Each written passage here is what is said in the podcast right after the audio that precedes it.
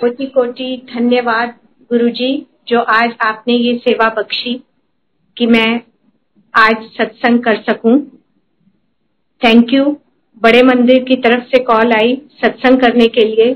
Thank you गुरुजी, और thank you वहाँ की मैनेजमेंट को जिन्होंने मुझे चुना सत्संग करने के लिए। तो गुरुजी का तो जितना बखान किया जाए, उनकी महिमा जितनी गाई जाए, उतनी कम है। तो गुरु जी की महिमा का बखान हम कर ही नहीं सकते, पर हाँ जो हमारे भाव हैं, वो हम व्यक्त कर सकते हैं गुरु जी के प्रति।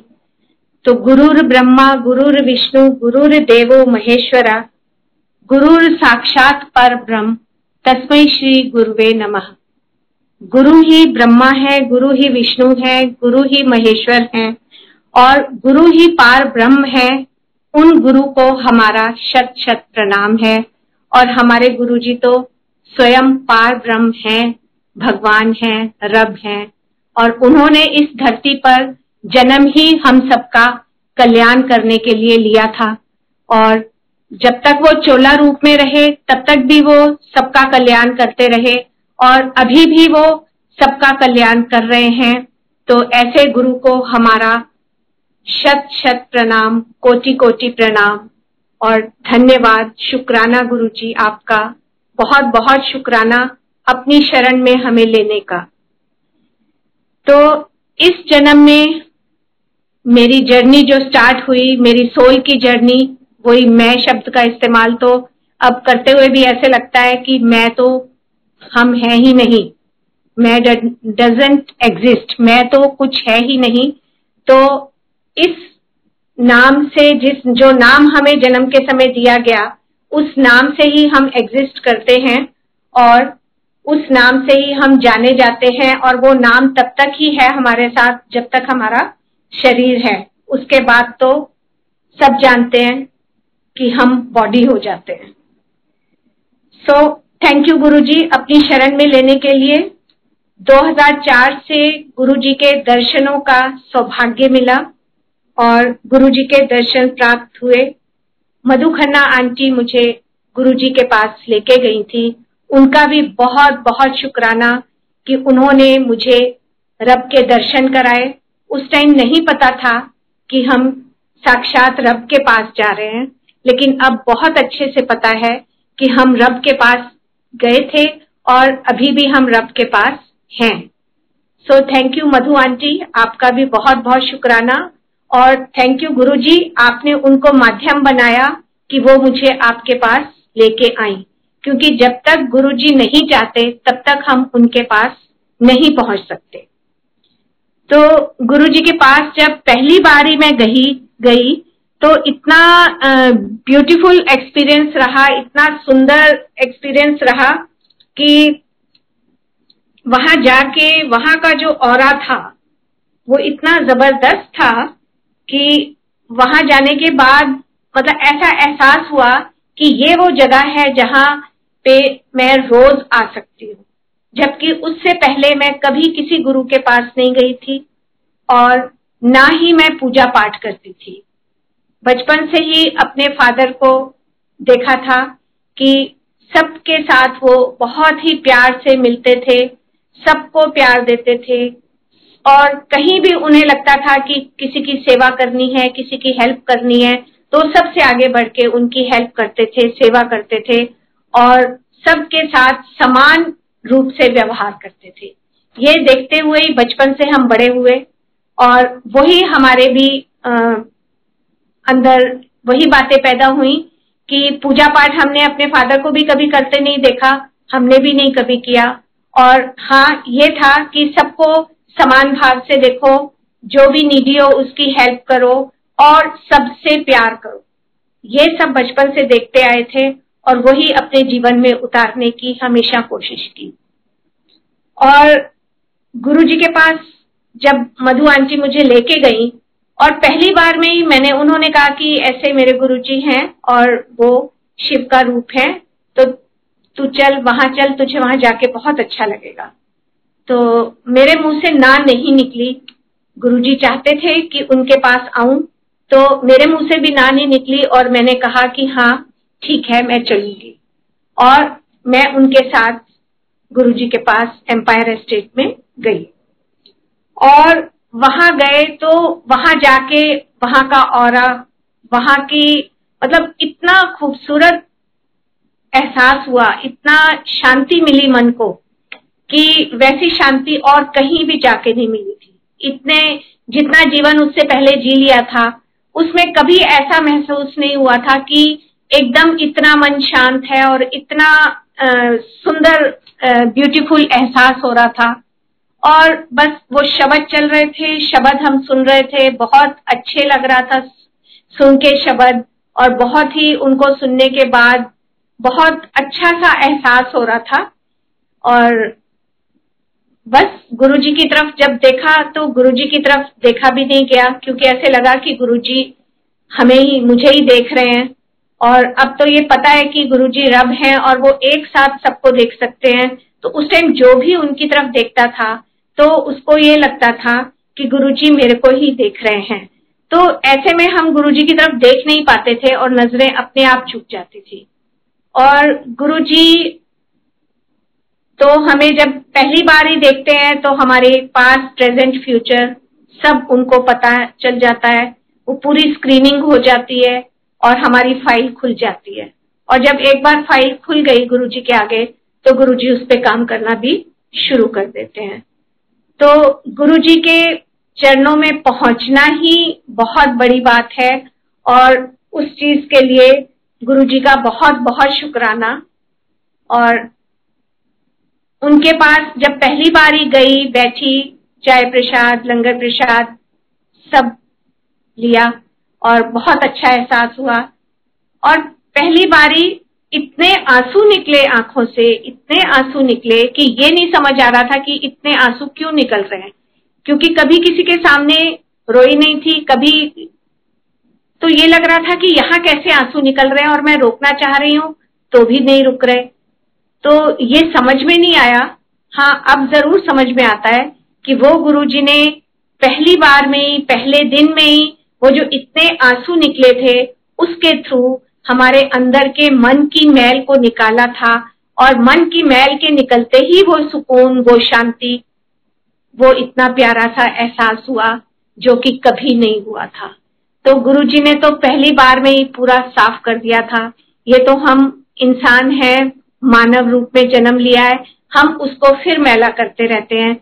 गुरु जी साफ़ करते रहते हैं, हम मैला करते रहते हैं। तो हमें अपने ऊपर काम करने की बहुत ज़रूरत है, बहुत ज़्यादा। क्योंकि हम इंसान रूप में हमें जो जन्म मिला, हमें जो शरीर दिया गुरु जी ने, इस शरीर में जो आत्मा भेजी उन्होंने, वो इसीलिए भेजी कि हम यहाँ से हमारी आत्मा और भी अपलिफ्ट होके ऊपर वापस उनके पास आए। और हम संसार के विकारों में, भौतिक वस्तुओं में, इन्हीं में उलझ के रह जाते हैं और हमें इन सब चीज़ों से बहुत ऊपर उठना है। और गुरु जी के लायक बनना है कि हम गुरु जी के सामने बैठने लायक बन सके। वो तो इतने कृपालु हैं, इतने दयालु हैं कि हमारी गलतियों को, जो कि हम रोज ही कुछ ना कुछ गलतियाँ कर बैठते हैं वो माफ़ करते रहते हैं और हमें फिर से अपलिफ्ट करवाने की कोशिश करते रहते हैं कि ये इस लायक बने, कि ये सीधे हमारे पास आए, इनको मोक्ष मिले, इन्हें फिर जन्म ना लेना पड़े। पर हम इंसान फिर भी ये बातें समझ नहीं पाते और हमसे फिर गलतियाँ होती रहती हैं। तो गुरुजी से अरदास है कि गुरुजी प्लीज़ आप ही ऐसा कर सकते हैं, आप ही हमें ऐसा बना सकते हैं कि हम ये गलतियाँ ना करें और हम आपके लायक बने, आपको हम पे गर्व हो। तो पहली बार जब गुरु जी के पास गए तो उसके बाद जब घर आए तो घर आने के बाद रात को जब सोई तो रात को सपना आया और सपने में गुरुजी ने दर्शन दिए। आज मैं कह रही हूँ, दर्शन दिए। उस टाइम मैंने सुबह उठ के ये कहा था आज तो मुझे गुरुजी सपने में दिखाई दिए, क्योंकि मुझे नहीं पता था कि वो गुरुजी सपने में नहीं दिखाई देते। गुरुजी के जो सपने में वो दिखाई देते हैं, वो गुरुजी के दर्शन होते हैं। तो गुरुजी ने सपने में दर्शन देके बस एक सेंटेंस कहा, हुन फिकर ना कर, सब हो जाएगा गुंजनदा भी हो जाएगा, ते बाकी भी सब ठीक हो जाएगा। तो मैंने सुबह उठ के जब सबको बताया कि ऐसे ऐसे गुरुजी सपने में आए थे और उन्होंने ऐसे कहा है। तो सब कहने लगे हाँ तुम्हें वहाँ जाके बहुत अच्छा लगा था ना? तो इसीलिए वो सपने में आए होंगे, क्योंकि जिस बारे में सोचते रहो, वही सपने में आता है। तो तुम गुरुजी के बारे में बहुत सोच रही थी कि वहाँ जाके बहुत अच्छा लगा तो इसीलिए तुम्हें वो सपने में आए होंगे। लेकिन अब पता है कि वो उसलिए सपने में नहीं आए थे, वो उनके दर्शन थे और उनका कहा वाक्य। एक एक शब्द एक एक वाक्य ब्रह्म वाक्य है। जो वो कहते हैं, वो होता ही है।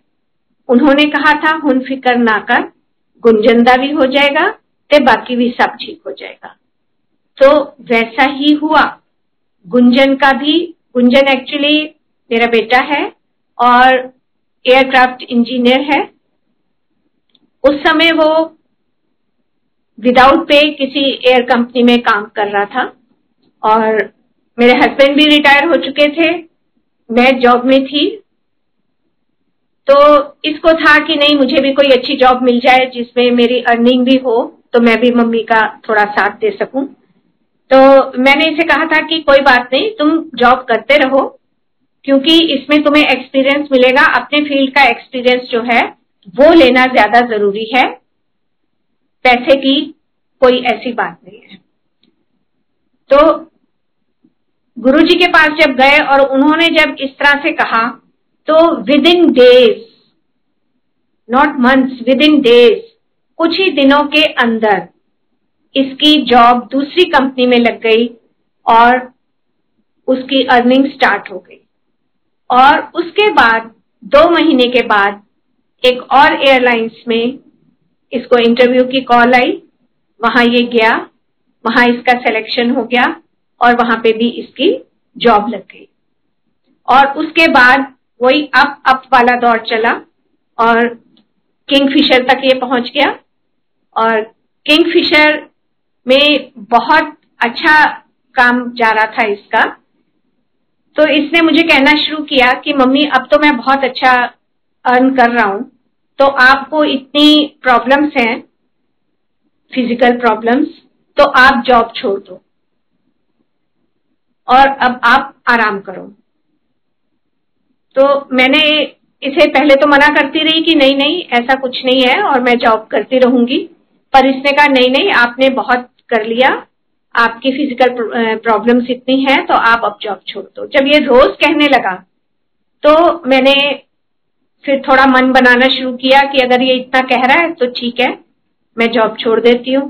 तो जिस दिन मैंने डिसाइड कर लिया कि ठीक है, अब मैं छोड़ती हूँ, कल मैं अपने कंसर्न ऑफ़िस में गवर्नमेंट जॉब थी कंसर्न ऑफ़िस में मैं एप्लीकेशन दे दूँगी रेजिग्नेशन के लिए। तो उसी दिन रात को गुरुजी फिर से सपने में आए और उन्होंने कहा जानदी रह कर दी रह नौकरी। तो मैंने बेटे को कहा कि गुरुजी ने ऐसे कहा है। तो उसने कहा, अगर उन्होंने कहा है तो ठीक है, आप जाते रहो, आप करते रहो। और मैं नौकरी करती रही। और ये तो जैसे गुंजनदा भी सब ठीक हो जाएगा, वो बात हुई। और बाकी सब में कि मैं ब्रेस्ट कैंसर की पेशेंट थी 95 में मुझे ब्रेस्ट कैंसर हुआ था। और थर्ड स्टेज थी। और उस टाइम भी मेरा पूरा इलाज हुआ और मैं ठीक हो गई। और मुझे अब इस चीज़ का पूरा एहसास है कि उस टाइम भी गुरुजी की कृपा से ही सब कुछ ठीक हुआ। हालाँकि मैं तब तक गुरुजी के पास नहीं पहुँच पाई थी, लेकिन गुरुजी ने सब कुछ उस टाइम भी ठीक किया था। और उसके बाद 2004 में डॉक्टर्स को फिर से शक हुआ कि राइट साइड की ब्रेस्ट में भी कैंसर की शुरुआत हो रही है। तो उन्होंने कहा कि हमें ऐसा लग रहा है कि कैंसर आपकी दूसरी ब्रेस्ट में भी हो रहा है, लेकिन अभी हम सिक्स मंथ्स के बाद आपका फिर से बोन स्कैन करेंगे एंड आफ्टर दैट उसके बाद हम डिसाइड करेंगे कि क्या करना है और कैसे करना है। और वही समय था जब मधु खन्ना मेरी बहुत अच्छी फ्रेंड है, जो मुझे वहाँ गुरुजी के पास लेके गई थी। और गुरुजी ने ये सेंटेंस बोला था सपने में आके। तो आफ्टर सिक्स मंथ्स छह महीने के बाद जब मैं फिर से बोन स्कैन के लिए गई तो बोन स्कैन के बाद जितने भी उस दिन के पेशेंट्स का बोन स्कैन हुआ था, सबको कहा गया कि आप जा सकते हैं, सिर्फ़ तीन लोगों को रोका गया कि भाई आप आप और आप, रुकिए। भाई, जो बिल्कुल ठीक थे, उनको भेज दिया गया था। तो जिनको रोका गया था, उनमें मैं भी थी, उन तीन में। तो उसके बाद डॉक्टर्स अपने रूम में चले गए। तो बोन स्कैन जिस रूम में किया गया था, उसके साथ ही दूसरा रूम था, जिसमें बैठ के वो सारे डॉक्टर्स कंप्यूटर्स पे फिर से देख रहे थे।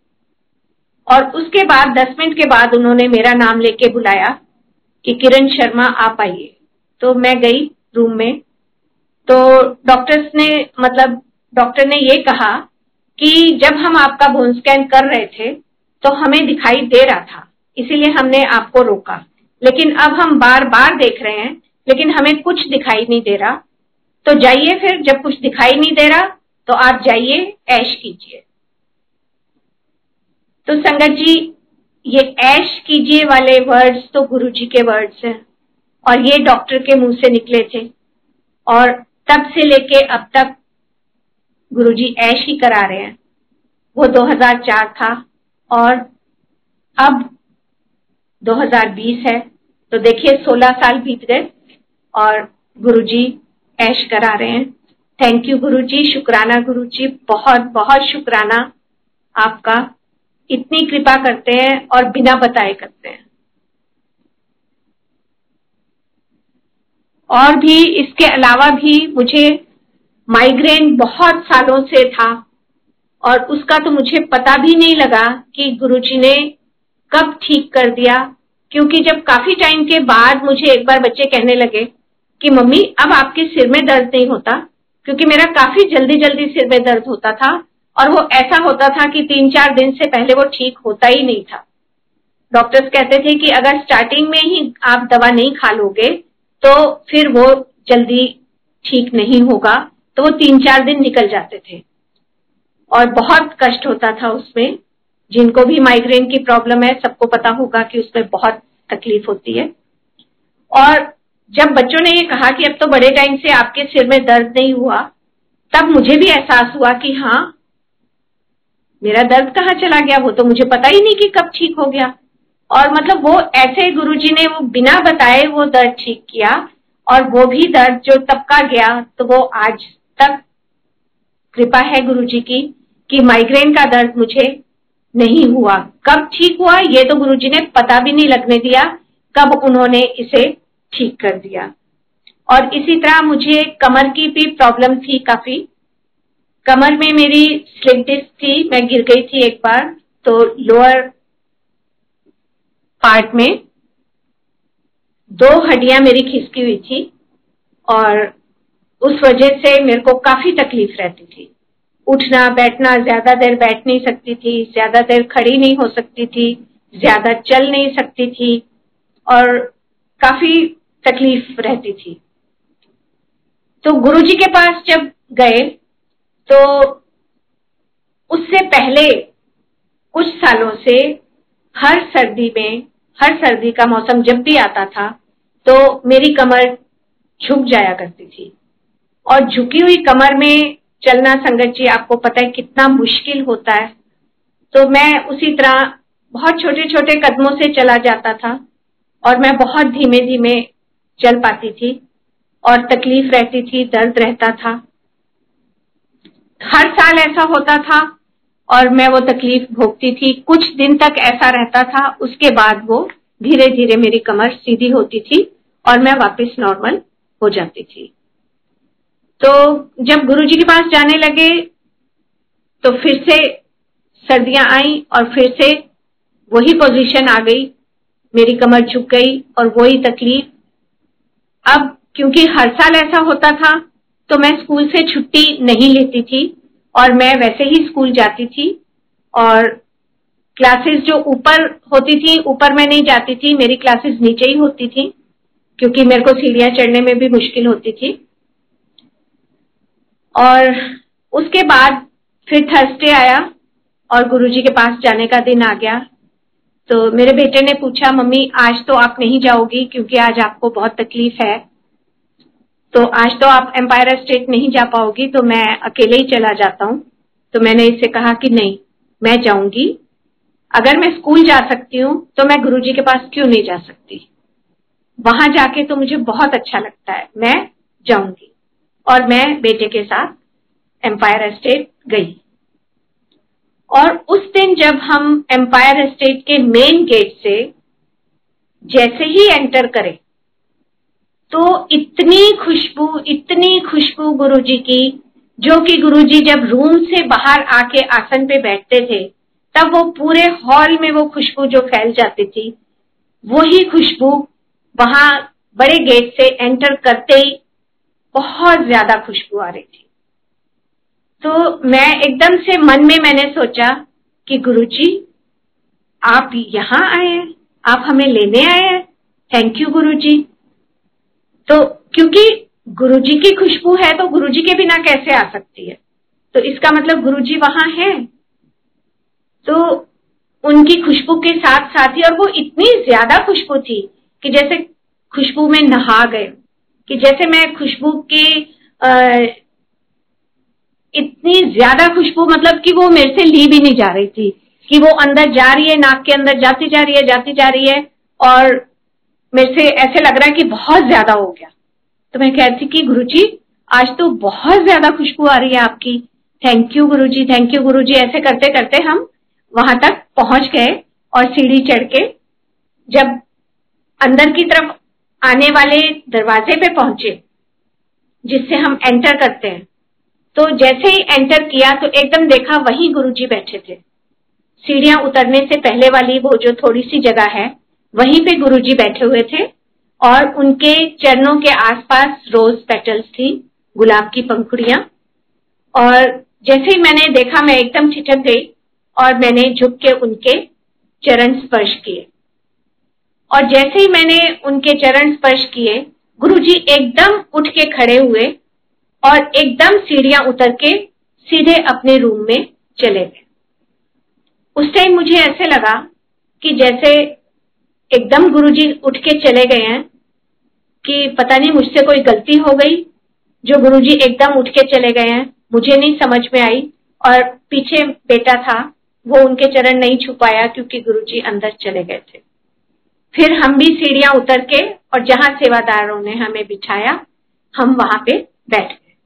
उसके बाद चाय प्रसाद आई, हमने चाय प्रसाद ग्रहण की। फिर गुरुजी अपने रूम से बाहर आके आसन पे बैठे। और उसी तरह से शब्द बजते रहे, हम सुनते रहे और बहुत अच्छा लग रहा था। शब्द सुनना मतलब इतना अच्छा लगता था। उससे पहले भी कभी कभी अगर कभी किसी गुरुद्वारे में जाना हुआ शब्द सुने, पर नहीं उनका आनंद आता था। लेकिन वहाँ पे उसका आनंद इतना ज़्यादा जैसे पता नहीं रस भर गया हो अंदर। बहुत अच्छा लगता था। आँखें बंद करके हम सुनते रहते थे। अब गुरुजी अपने आसन पे बैठ गए थे और फिर नौ बजे वैसे ही जैसे सबको, सबके लिए लंगर आता है, चटाइयाँ बिछी, लंगर आया और वैसे ही जैसे चार चार लोग एक साथ लंगर करते थे। हमने लंगर किया और उसके बाद आज्ञा लेके गुरुजी से जैसे हमेशा हम वापस घर जाते थे, उस दिन भी हमेशा की तरह गुरुजी से आज्ञा लेके और हम अपने घर वापस गए। और घर चले गए। जब घर पहुँचे तो बेटी ने जब दरवाज़ा खोला तो उसने कहा, मम्मी, गई तो आप झुकी हुई थी, आई तो आप सीधी हो। जैसे ही उसने ये बात कही तो एकदम से एहसास हुआ कि, अरे हाँ मेरी कमर तो सीधी हो गई। ये कैसे हुआ और ये कब हुआ? और गुरुजी, इतने कृपालु हैं, इतने दयालु हैं कि इतनी बड़ी कृपा उन्होंने कर दी और एहसास भी नहीं होने दिया। वो एक पर्दा सा भी डाल देते हैं। ना तो मुझे पता लग पाया, ना ही बेटे को पता लग पाया। उसके साथ ही तो आई थी वापस। उसके साथ ही चल के बाहर तक आए, कार में बैठे और उसे भी नहीं पता लगा, मम्मी सीधी चल रही है। मुझे भी नहीं पता लगा कि मैं सीधी चल रही हूँ। और हम घर पहुँचे बेटी ने जब कहा तो तब एहसास हुआ कि हाँ अरे ये कैसे हुआ? और वो दिन और आज का दिन। मेरी कमर दोबारा नहीं झुकी। तो उसके लिए भी गुरु जी का बहुत बहुत शुक्राना, बहुत बहुत शुक्राना। जितना शुक्राना किया जाए, उतना कम है। मतलब इतनी कृपा करते हैं और बिना बताए करते हैं। उस दिन भी तो गुरुजी ने बिना बताए कि ये एहसास भी बाद में हुआ कि जब गुरुजी उठ के एकदम चले गए थे रूम में तो वो मेरा रोग भी साथ में ही लेके चले गए थे। तो उसके लिए गुरु जी को बहुत बहुत थैंक यू गुरु जी आप बिना बताए इतनी कृपा करते हो, इतने हमारे कष्ट सहते हो। क्योंकि वो जो हम पे कृपा करते हैं, वो हमारा कष्ट अपने ऊपर लेते हैं। और जब वो अपने ऊपर लेते हैं तो वो कष्ट वो सहते हैं। तो उसके लिए तो हम मतलब जितना भी उनका शुक्राना करें ना हम पूरा ये जो जन्म है, शुक्राना ही शुक्राना करते रहे हर समय तो भी कम है। क्योंकि वो सिर्फ़ एक बात के लिए नहीं, वो हर पल हम सबके साथ है, हर पल हमारे कष्ट हरते हैं, और सिर्फ़ एक का नहीं, वो सबके कष्टों का हरण करते हैं। तो सोचिए, वो अपने ऊपर कितने कष्ट लेते हैं, और हम क्या करते हैं उनके लिए? वो तो हर समय हमारे लिए हम सबके ऊपर कृपा करते हैं, हमारे कष्ट, कष्टों का निवारण करते हैं और हमारे कष्ट अपने ऊपर लेते हैं, सहते हैं। तो उसके लिए खाली शुक्राना तो नहीं बनता। हमें भी उनके लिए कुछ करना चाहिए। हमें भी प्रार्थना करनी चाहिए अपने गुरु के लिए कि जो वो कष्ट अपने ऊपर लेते हैं तो वो हम सबको तो ठीक कर देते हैं, लेकिन खुद सहते हैं उन कष्टों को। तो हम उनसे ये प्रार्थना कर सकते हैं, उनसे उनके लिए ही प्रार्थना, क्योंकि खुद को भी वही ठीक कर सकते हैं। तो हम उनसे ये प्रार्थना कर सकते हैं कि गुरु जी प्लीज़ अपने ऊपर भी कृपा कीजिए, और जो ये कष्ट आपने, हम सबके अपने ऊपर ले रखे हैं, आप अपने को भी ठीक रखिए, स्वस्थ रखिए, और अपना भी ख्याल रखिए। हम सबका आप बहुत ख्याल रखते हो। अपना भी ख्याल रखो गुरु जी हम आपको बहुत प्यार करते हैं और बहुत प्यार करते हैं।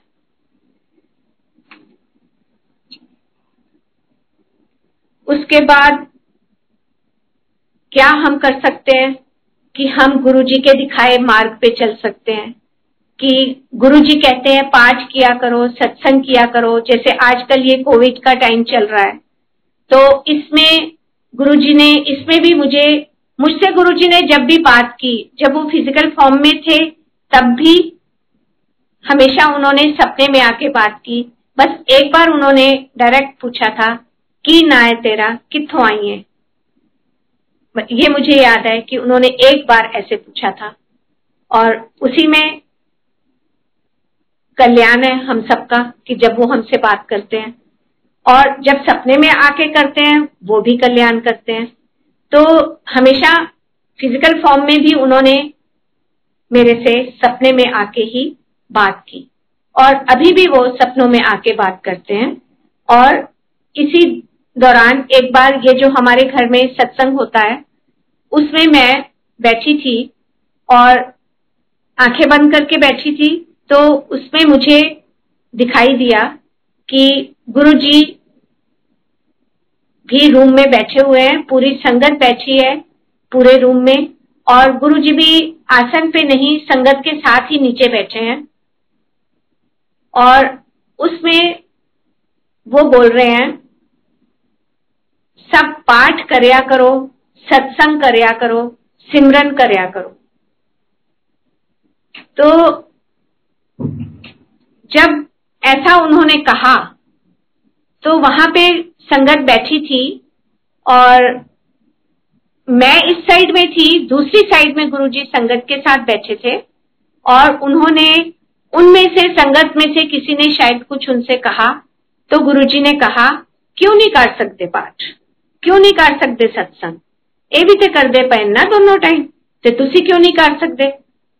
तो मतलब बिल्कुल उनका जिसे कहते हैं कि ये, मैं तो इसे आदेश ही मानूँगी कि हमें सत्संग खूब करने चाहिए और पाठ भी खूब करना चाहिए, क्योंकि इस समय गुरु जी ने हमें यही उपाय बताया है। इस बीमारी से लड़ने का, इस बीमारी से निकलने का, पूरे संसार में जितना ज़्यादा पाठ होगा, उतना सभी इससे बाहर निकल सकेंगे। और ये उपाय जो गुरुजी ने बताया है तो हमें ये करना चाहिए। ठीक है, अगर हम रोज सत्संग नहीं कर सकते तो कोई बात नहीं, जो जब भी कर सकता है, वो तभी सत्संग करे। ये ज़रूरी नहीं है कि रोज सत्संग करें, या दोनों टाइम करें, या एक दिन छोड़ के करें। ये हर कोई जो जब जैसे कर सकता है, जैसी परिस्थितियाँ हैं, उसके अनुसार हर कोई अपने घर में, अपनी फैमिली के साथ बैठ के और सत्संग करें। तो उसमें ये भी नहीं है कि गुरुजी ने कभी ये नहीं कहा कि नहीं, बहुत सजावट, बहुत सब कुछ चाहिए, तब मैं आके बैठूँगा। बहुत सिंपल वे में हम एक गुरुजी के लिए आसन रख सकते हैं, कुर्सी रख सकते हैं, सोफे की कुर्सी हो या सोफा जैसा भी है। कोई भी हम उनके लिए स्थान बनाएँगे, उस पर साफ़ सुथरा कपड़ा बिछाएँगे गुरु जी उस पर आके ज़रूर बैठेंगे ज़रूर बैठेंगे। और वो आके सबको ब्लेस करेंगे। और वो सिर्फ़ हमें ब्लेस नहीं करते। अगर वो घर में आपके आए हैं तो वो आपको भी ब्लेस करेंगे। उनके साथ जो संगत आई है, उनके साथ भी संगत आती है, हमेशा आती है। जब वो फ़िज़िकल फॉर्म में थे, तब भी आती थी। और जो अब वो फ़िज़िकल फॉर्म में नहीं है, तब भी आती है। इसका भी मैं सत्संग आपको सुनाऊँगी। और वो सबको अपने साथ आई संगत को भी ब्लेस करते हैं, जो वहाँ संगत होती है, उसको भी ब्लेस करते हैं। और जो आपके कंसर्न आपसे जुड़े हुए लोग हैं, आपकी एक्सटेंडेड फैमिली है, आपके नेबर्स हैं, आपके फ्रेंड्स हैं, गुरुजी सबको ब्लेस करते हैं। एक जना जो गुरुजी के पास पहुँच गया तो फिर देखिए वो कितना मतलब उनको पता है कौन इनके फ्रेंड्स हैं, कौन नेबर्स हैं, कौन इनके रिलेटिव्स हैं और सबको गुरुजी ब्लेस करते हैं। और वो हमें एहसास होता रहता है, हमें पता लगता रहता है। और जो मैंने कहा कि गुरुजी अभी भी अपने साथ जब भी आते हैं तो संगत लेके आते हैं तो वो भी गुरुजी ने मुझे दिखाया था। कि यही अभी भी मैं गुरुजी के दरबार में ही बैठी हूँ और उस दिन भी सत्संग चल रहा था और गुरुजी के दरबार में बैठे थे हम और आँखें बंद करके बैठी थी मैं और मुझे अचानक से एकदम से दिखाई दिया कि एक आंटी रूम में एंटर कर रही हैं और आके मेरे लेफ़्ट साइड में बैठ गई। और उसके बाद एक और आंटी आई फिर ऐसे करके दो आंटी और एक आंटी आंटी और तो इस तरह से पाँच आंटीज अंदर आई और वो अलग अलग जगह पे बैठ गई। और मैं आँखें बंद है, बंद आँखों में ये देख रही हूँ। उसके बाद जो मैंने देखा, संगत जी, मैंने देखा कि मेरे फादर, जो कि अब गुरुजी के पास हैं, मेरे फादर अंदर एंटर करे और वो मेरे राइट साइड में आके बैठ गए। उसके बाद मेरी बुआ जी के हस्बैंड वो भी गुरु जी के पास ही हैं। फिर उन्होंने एंटर किया, वो आए और वो भी मेरे फादर के पास बैठ गए। और फिर मैं एकदम से उन लोगों को देख के तो मुझे ये पता लगा कि ये सारी संगत गुरु जी के साथ आई है।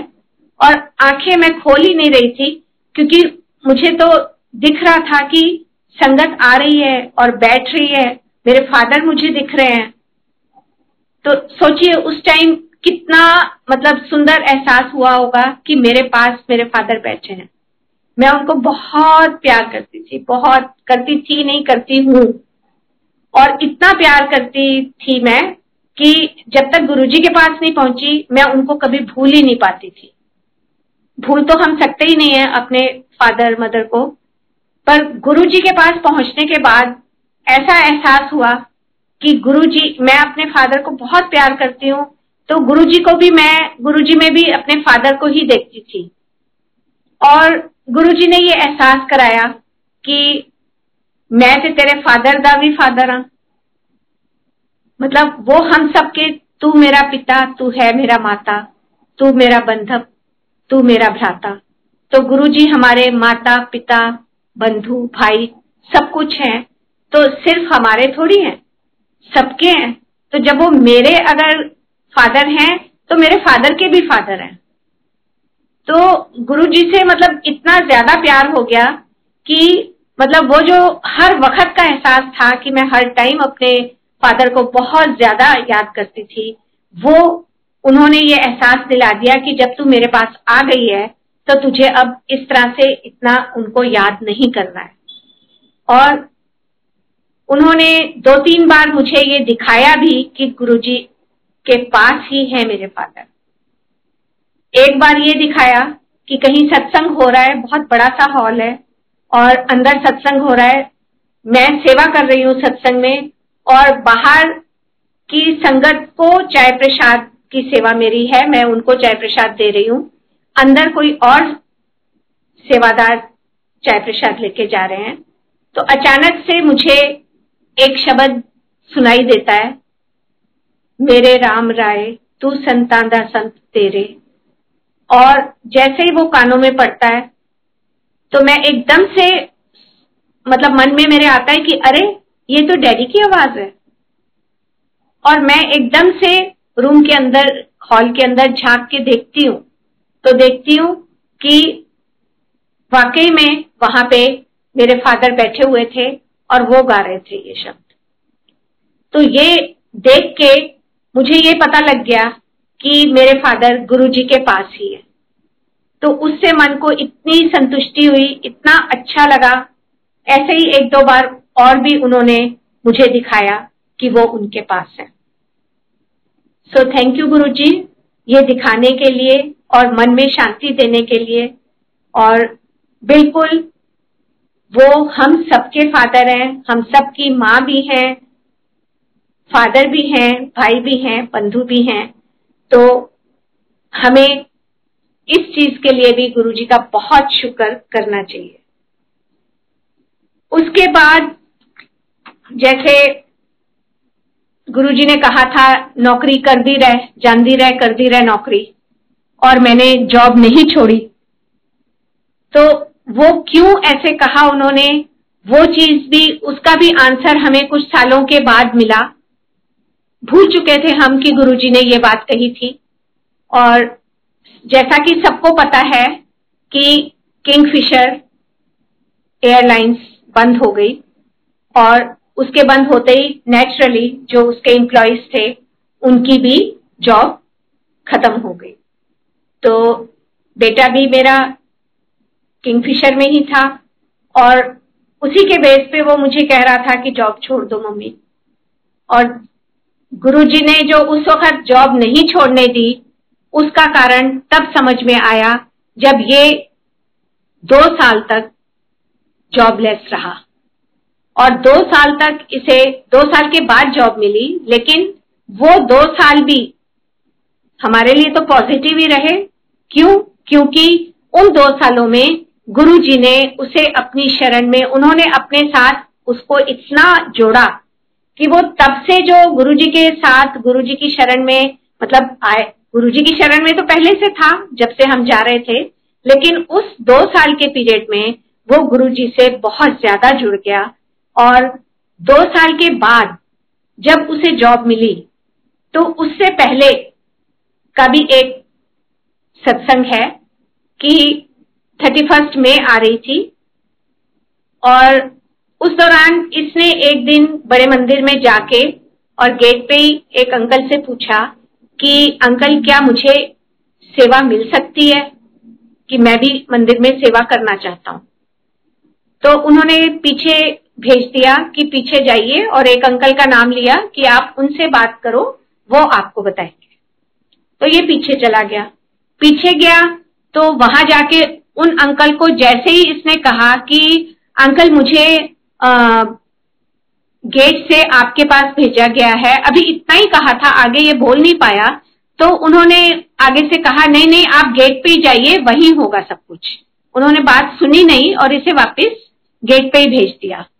अब ये वापस गेट पे आ गया और इसने कहा कि अंकल तो इसने जैसे ही कहा अंकल तो उन्होंने कहा हाँ कितने बंदे? तो इसने कहा, कितने बंदे मतलब?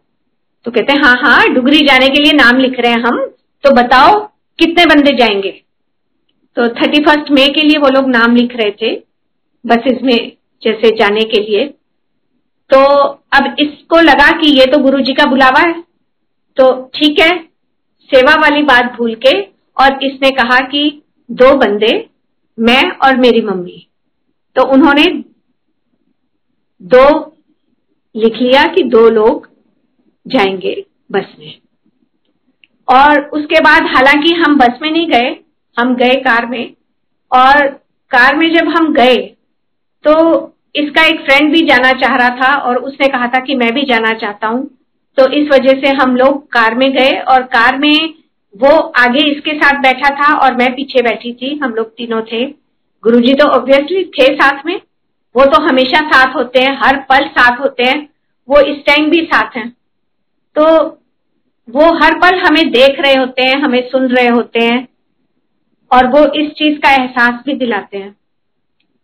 अब हम कार में जब जा रहे थे तो उसमें सबसे पहले शब्द बजा। शब्द जैसे हम लोग चलाते हैं कार में। ताती वाओ न लग गई, पार ब्रह्म शरणाई चौगिर्द हमारे राम का, दुख लगे ना पाए तो वो बड़ा ही अच्छा शब्द है कि ताती भाव न लग गई, कि तत्ती हवा हमें लग ही नहीं सकती, गर्म हवा हमें लग ही नहीं सकती, जब हम पार ब्रह्म की शरण में हैं। और ये बिल्कुल ठीक बात है, जब से हम गुरु जी की शरण में आए हैं, तब से हम सबको ही इस चीज़ का एहसास होगा कि गुरु जी इन गर्म हवाओं को हम तक पहुँचने ही नहीं देते। 90 परसेंट तो वो अपने ऊपर ही ले जाते हैं, ये गर्म हवाएँ क्या हैं, हमारे दुख, हमारे कष्ट।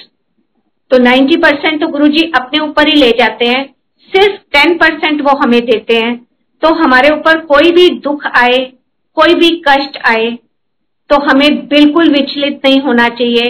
हमें गुरु जी का थैंक्स करना चाहिए कि थैंक यू गुरु जी आप इतने तो कष्ट अपने ऊपर ले गए हो कि कुछ हमें भी दिया भुगतने के लिए। हमें वो टेन परसेंट ही वैसे ज़्यादा लगता है, जबकि ये सोच के अगर हम देखें कि नाइन्टी परसेंट जो वो भुगतते हैं, वो कितना ज़्यादा होता है। और वो किसी एक का नहीं भुगत रहे। हम सिर्फ़ अपना, अपने कर्मों का टेन परसेंट भुगत रहे हैं ना? और वो सबके कर्मों के नाइन्टी परसेंट मतलब वो तो हर टाइम कष्ट में ही रहते हैं। फिर वही प्रार्थना वाली बात यहाँ आ जाती है कि हमें उनसे, उनके लिए ही अरदास करनी चाहिए कि गुरुजी प्लीज़ अपना भी ख्याल रखो। तो जब हम डुगरी से तीन चार किलोमीटर ही अभी पीछे थे तो अचानक से पीछे से एक बाइक पे दो लड़के एकदम से आगे निकल के, और वो कोई बहुत बड़े एज के बच्चे नहीं थे, वो पंद्रह सोलह साल की एज के बच्चे होंगे, और वो एकदम से आके और बाइक हमारी कार के आगे से आके उसने टर्न लिया। तो एकदम से कोई पीछे से बाइक आए और आपकी कार के आगे एकदम सड़क क्रॉस करने लगे तो संभलने में थोड़ा टाइम लगता है। कोशिश की बेटे ने कि भाई एकदम से कार को रोके, पर वो रुकते रुकते, हालाँकि इसने स्टीयरिंग अपना एकदम मोड़ लिया कि अब वो इस तरफ़ मुड़, जैसे मुड़ रहे हैं तो मैं भी कार को मोड़ दूँ। तो लेकिन फिर भी मुड़ते मुड़ते मतलब इसे लगा कि अब कुछ नहीं हो सकता, अब एक्सीडेंट तो होगा ही। और वो हुआ भी। वो बाइक गिर गई। बाइक का वो जो शीशा लगा होता है वो वो गिरा। और भी एक दो चीज़ें बाइक की टूटी हुई, गिरी हुई दिखाई दी। और कार इसने रोक ली थी। उसके बाद, लेकिन कार के अंदर जो हम तीनों बैठे थे, हम में से तीनों को कुछ भी नहीं हुआ। मैं जो स्लिप डिस्क वाली कमर दर्द में इतनी कमर की तकलीफ़ थी मैं भी थी उसमें। मुझे भी कुछ नहीं हुआ और इन दोनों को भी कुछ नहीं हुआ। हमने गुरुजी का बहुत बहुत शुक्राना करा और लेकिन फिर हमें लगा कि वो बच्चों का क्या हाल होगा, हमें निकल के देखना चाहिए। उतने में उतने में एक ट्रक आके खड़ा हुआ और उसमें से ट्रक के ड्राइवर ने कहा कि सड़क के बीचों बीच आपने कार क्यों खड़ी करके रखी है? तो एकदम से उसको कहा हमने कि ये एक्सीडेंट हो गया ना तो कहता है तो आप कार पास से ला लो। बीच में क्यों खड़ी की है? उस टाइम ये समझ में नहीं आई कि कार बीच में क्यों खड़ी है, क्योंकि कार तो मोड़ ली थी ना, और मोड़ के स्टीयरिंग के ऊपर इसने अपना सिर रख दिया था। अब जब उसने कहा, ट्रक ड्राइवर ने कि कार बीचों बीच खड़ी है तो उसके बाद कार को साइड में लगाया और साइड में लगा के फिर हम कार से बाहर निकले और बाहर निकल के देखा कार की बहुत ही बुरी हालत थी एक्सीडेंट के कारण। और फिर भी हम ये देख रहे थे कि वो बच्चे कहाँ हैं। कि उनको चोट तो नहीं लगी, चोट तो लगी होगी डेफिनेटली जब वो इतनी ज़ोर से एक्सीडेंट हुआ है तो हमें देखना चाहिए और उनकी हेल्प करनी चाहिए। तो हमने देखा तो वहाँ तो हमें कहीं वो दिखे नहीं, फिर हमने पीछे मुड़ के देखा तो देखा पीछे थोड़ी दूरी पे दो तीन गाँव वाले खड़े थे और उनके साथ ही वो दो बच्चे खड़े थे और उन्होंने व्हाइट कलर का, दोनों बच्चों ने व्हाइट कलर का कुर्ता पजामा पहना हुआ था। और वो बिल्कुल साफ़ सुथरा, बहुत ही बिल्कुल जैसे अभी धुला हुआ प्रेस किया हुआ उन्होंने कपड़े पहने हैं। तो कहीं से भी देख के ये नहीं लग रहा था कि उनका एक्सीडेंट हुआ है। और वो हमें दूर से इशारा करके ये कह रहे थे कि हम ठीक हैं, आप जाइए। पर फिर भी हमें विश्वास नहीं हो रहा था, हम उनके पास तक गए और हमने देखा वाकई में वो बिल्कुल ठीक हैं। उनके कपड़ों में धूल का एक कण भी नहीं था।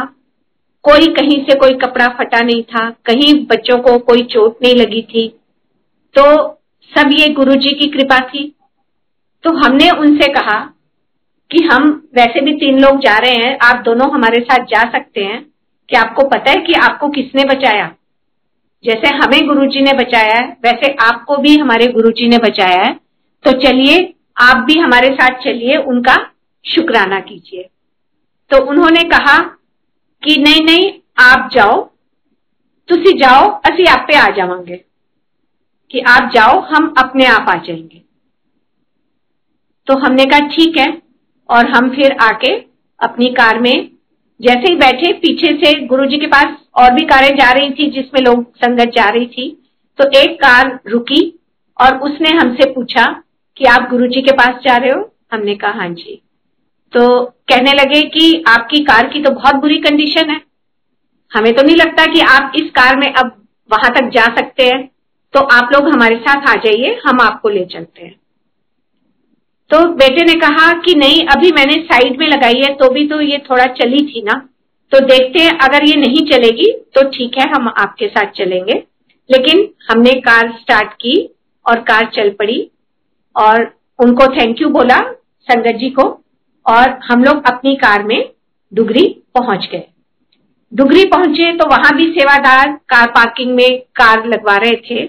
तो उन्होंने कहा उन्होंने भी जैसे ही कार देखी तो उन्होंने कहा, अंकल, आपकी कार तो बहुत ही बुरी हालत है तो आप कहें तो हम मैकेनिक बुला दें। तब भी गुंजन ने यही कहा कि, नहीं अंकल, ऐसी कोई बात नहीं है तीन चार किलोमीटर भी तो चली है ना तो हम, मुझे लगता है कि वापस भी पहुँच जाएँगे। और वही हुआ, हम वापस दिल्ली उसी कार में आए, पूरे रास्ते में कार ने कोई प्रॉब्लम नहीं क्रिएट की। और हाँ यहाँ आने के बाद ज़रूर वो आठ दस दिन तक गैराज में रही और वहाँ पे रिपेयरिंग वगैरह होके दस एक दिन के बाद कार वापस आई। तो इस तरह और आते ही नेक्स्ट डे इसके हाथ में अपॉइंटमेंट लेटर था। एयरवर्क्स कंपनी थी और उसकी तरफ़ से इसके पास अपॉइंटमेंट लेटर आया हुआ था। जहाँ इसने फिर जाके ज्वाइन किया। थैंक्स टू गुरु जी हर पल वो हमारे साथ होते हैं और हर पल एहसास दिलाते हैं और उनको सब कुछ पहले से पता होता है।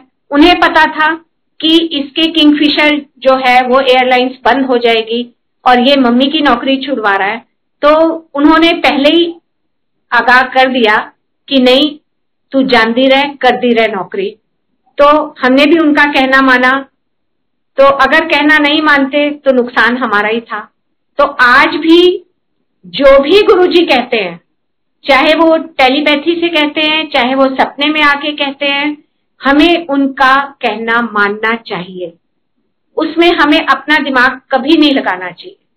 अगर वो कह रहे नौकरी करते रहो तो करते रहो। अगर वो कह रहे नौकरी छोड़ दो तो छोड़ दो। क्योंकि उन्हें पता है कि वो क्यों कह रहे हैं ये बात। तो इस तरह से सत्संग तो संगत जी बहुत है, बहुत एक्सपीरियंसेस हैं।